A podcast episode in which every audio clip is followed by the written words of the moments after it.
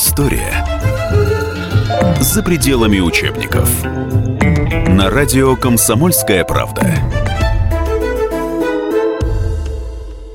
170 лет назад умер знаменитый русский авантюрист, прозванный американцем, граф Федор Иванович Толстой, преступный и привлекательный. Грибоедов в «Бессмертном горе от ума» так охарактеризовал Толстого. «А голова какой в России нету. Не надо называть, узнаешь по портрету. Ночной разбойник, дуэлист. В Камчатку сослан был, вернулся алиутом и крепко на руку нечист. Да, умный человек не может быть не плутом». Встретившись с поэтом, ночной разбойник поинтересовался. «Зачем ты обо мне написал? Что, я крепко на руку нечист? Подумают, что я взятки брал. Я взяток отродясь не брал. Но ты же играешь нечисто. Только-то?» Толстой присвистнул. «Ну, ты так бы и написал. А мог бы запросто вызвать Грибоедова на дуэль и прикончить». Пушкин засветил дуэлиста в Евгении Онегине. Лермонтов списал с него Арбенина в одноименной драме, известного в молодости Кутилу и игрока. Сродни американцу и герои рассказов Тургенева «Бритер» и «Три портрета». Сам Лев Толстой увековечил своего двоюродного дядю Федора в «Войне и мире», с него списан Долохов, а в «Двух гусарах» это граф Турбин. Необыкновенный, преступный и привлекательный человек, вспоминал дядюшку Лев Николаевич. Да уж, не будь американец привлекательным, с ним не дружили бы Жуковский, Вяземский, Пушкин, Чаадаев, другие знаменитые люди эпохи. Граф Федор Иванович Толстой родился в 1782 году. Закончил морской кадетский корпус. Поступил в элитный лейб-гвардии Преображенский полк. В 21 год поручик отправился в первую русскую кругосветную экспедицию Крузенштерна, хотя на флоте прежде не служил. Подменил числившегося в экипаже двоюродного брата, тоже Федора Толстого, страдавшего морской болезнью. Так спасся от очередного наказания в родном полку. Вместе с ним на паруснике «Надежда» плыл с секретной миссией и дипломат Николай Рязанов, тот самый герой рок-оперы «Юнона и Авось». Рязанов в том путешествии встретил юную Кончиту. Графу тоже подфартило. У острова Нука-Гивы более сотни обнаженных туземок подплыли к Надежде, не скрывая своих намерений. Капитан на два дня пустил их на борт. А еще графу понравился голый король острова, татуированный с головы до ног. По просьбе Толстого мастер Нукагевец сплошь покрыл его экзотическими татуировками. Позже в России он с удовольствием демонстрировал эту красоту друзьям, раздеваясь до нога. Кругосветка длилась три года. Но граф вернулся домой раньше, по суше. Он был большой проказник – как-то напоил корабельного священника до сложения рис, а когда тот свалился, припечатал бороду сургучом к палубе печатью, украденной у Крузенштерна. И напугал проснувшегося батюшку, что казенную печать нельзя ломать. Пришлось полностью отстричь старичку бороду. Крузенштерн долго прощал поручику его затеи. Терпение лопнуло, когда тот научил любимого орангутанга заливать бумаги чернилами и запустил в пустую каюту капитана. Обезьяна уничтожила все записи Крузенштерна. Толстого высадили на одном из Алиутских островов. Вместе с Аляской они входили тогда в Русскую Америку, позже ее продали США. Отсюда и кличка «Американец».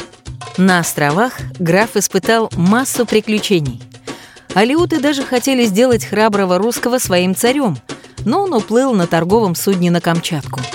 Оттуда, через всю Сибирь-матушку, где пешком, где на лошадях, вернулся в Петербург. Но там уже были наслышаны о его скандалах на корабле. Графа отправили отдохнуть в Нейшлотскую крепость, запретив появляться в столице. Толстой добился, чтобы его отправили на русско-шведскую войну. Ее еще называют финляндской войной. Благодаря ему в 1809 году эта война закончилась для России успешно. Под носом у неприятеля граф успешно провел ледовую разведку, сказался алиутский опыт. Получив его донесение, Барклай де Толли провел русские войска по льду Ботнического залива и неожиданно для неприятеля объявился в Швеции. Шведам пришлось запросить мира. А Федор Иванович взялся за старое. Скандалы, кутежи, дуэли. Он превосходно стрелял из пистолета, фехтовал и рубился мастерски на саблях. Ранил капитана генштаба. Застрелил сына обер-церемонимейстера Нарышкина. Его арестовали отправили в Выборгскую крепость, разжаловав в рядовые. В 1811 году и вовсе уволили со службы. Когда началась Отечественная война с Наполеоном, граф вступил в ополчение. В сражениях с французами вернул офицерский чин, ордена, за храбрость получил Георгия. В Бородинской битве был тяжело ранен в ногу и ушел в отставку полковником. Федор Толстой был прекрасно образован – знал несколько языков, любил музыку, постоянно общался с артистами, литераторами. «Умен, как демон», — говорил его приятель, писатель Фаддей Булгарин. И во всем любил одни крайности. Все, что делали другие, он делал в десятеро сильнее. По молодости еще дружбу с американцем водил и Пушкин. Черная кошка между ними пробежала в 1820 году граф написал приятелю, князю Шаховскому, автору популярных комедий, будто Пушкина высекли в охранке за крамольные стихи. Князь показал письмо общим знакомым. Сплетня дошла до Александра Сергеевича, отбывавшего первую ссылку на юге. Он страшно возмутился, хотел стреляться с обидчиком, но из Кишинева выбраться не мог. Запрещено, ссылка. Пришлось ответить эпиграммой. Что нужно мне в торжественном суде глупца-философа, который в прежнее лето развратом изумил четыре части света, но, просветив себя, изгладил свой позор, отвыкнул от вина и стал картежный вор. Также Пушкин обещал крепко припечатать развратника в четвертой главе Евгения Онегина. Толстой, наложивший тогда на себя эпитимию полгода не брать в рот Хмельнова, нанес ответный стихотворный удар обозвав бывшего друга Чушкиным. Александр Сергеевич понимал, что очиститься от грязной сплетни про порку можно не словом, а только кровью. Вспомним повесть «Выстрел», эпиграфом который Пушкин выбрал слова «Я поклялся застрелить его по праву дуэли». А вот как было в жизни. Получив через шесть лет желанную свободу, он выбрался в Москву и первым делом попросил друга Соболевского ехать к графу, и передать вызов на дуэль. К счастью, Толстого в тот момент не было в Москве, а позже друзья помирили ярых врагов. Они стали вместе кутить, играть. В полицейском списке московских картежников из 93 персон американец стоял на первом месте, Пушкин — на 36-м. Через американца, кстати, Александр Сергеевич посватался к Наталье Гончаровой — мы можем только благодарить судьбу, что она распорядилась именно так. Если бы дуэль состоялась в 1826 году, сразу по возвращению поэта в Москву из ссылки, за ее исход можно было не сомневаться. Настоящий граф, не в пример книжному, был очень метким стрелком и не дал бы промаха, как в повести. На дуэлях американец убил 11 человек. А в Евгения Онегина Толстой все же попал. Правда, в шестую главу, после примирения, в образе секунданта Ленского. Постарев и посидев, граф не оставил крупную игру, но от шулерских приемов отказался. Ударился в религию. Всех жертв дуэли записал в специальный синодик. Граф был женат на Авдотье Тугаевой, известной на всю Москву цыганской певице из табора. Имел 12 детей. Они один за другим умирали в младенчестве. Федор Толстой считал, что это кара за его грехи. Как только уходил очередной ребенок, вычеркивал из синодника одного из убитых им, ставя сбоку слово «квит».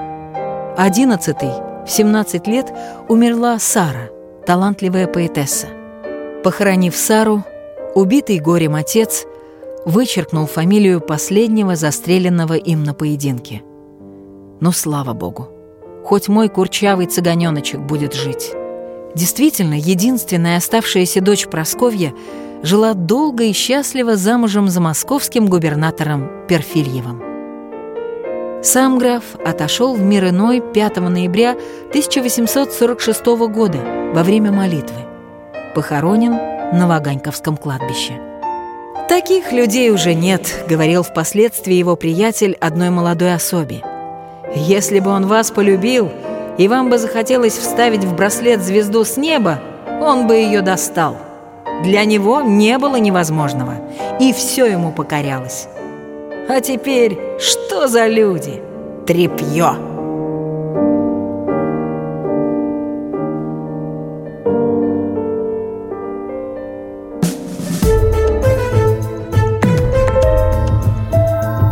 История за пределами учебников.